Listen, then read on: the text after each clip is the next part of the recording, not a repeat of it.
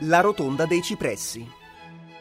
Il visitatore cinquecentesco che varcava il cancello di Via del Colle restava ammirato da questa esedra circolare e dalla visione in alto del palazzo che si intravedeva tra il verde e gli zampilli.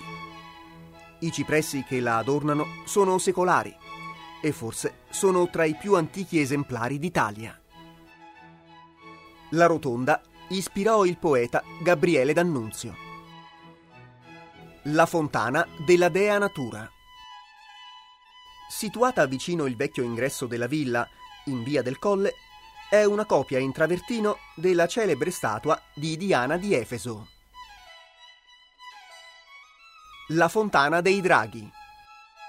Posta nell'emiciclo delle due cordonate contrapposte a doppia rampa, è anche detta della Ghironda, per i congegni inventati da Tommaso da Siena e finalizzati a far sì che l'acqua causasse crepitii alternati a esplosioni.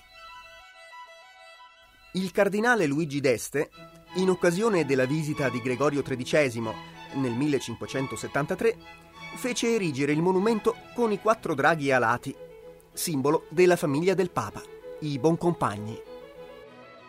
I quattro draghi, sistemati alla base, sono disposti a circolo, dandosi le spalle. Dalle loro fauci aperte zampilla l'acqua, mentre un altissimo getto scaturisce dal centro del cerchio. Alle spalle della fontana, al di sotto della balconata belvedere, si apre una nicchia in cui troneggia un'enorme statua di Ercole.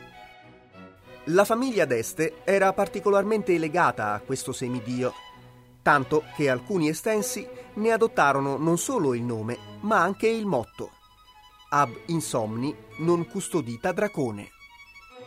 La fontana, in questo caso, ricorda l'undicesima fatica di Ercole, ovvero l'uccisione del drago Ladone dalle cento teste.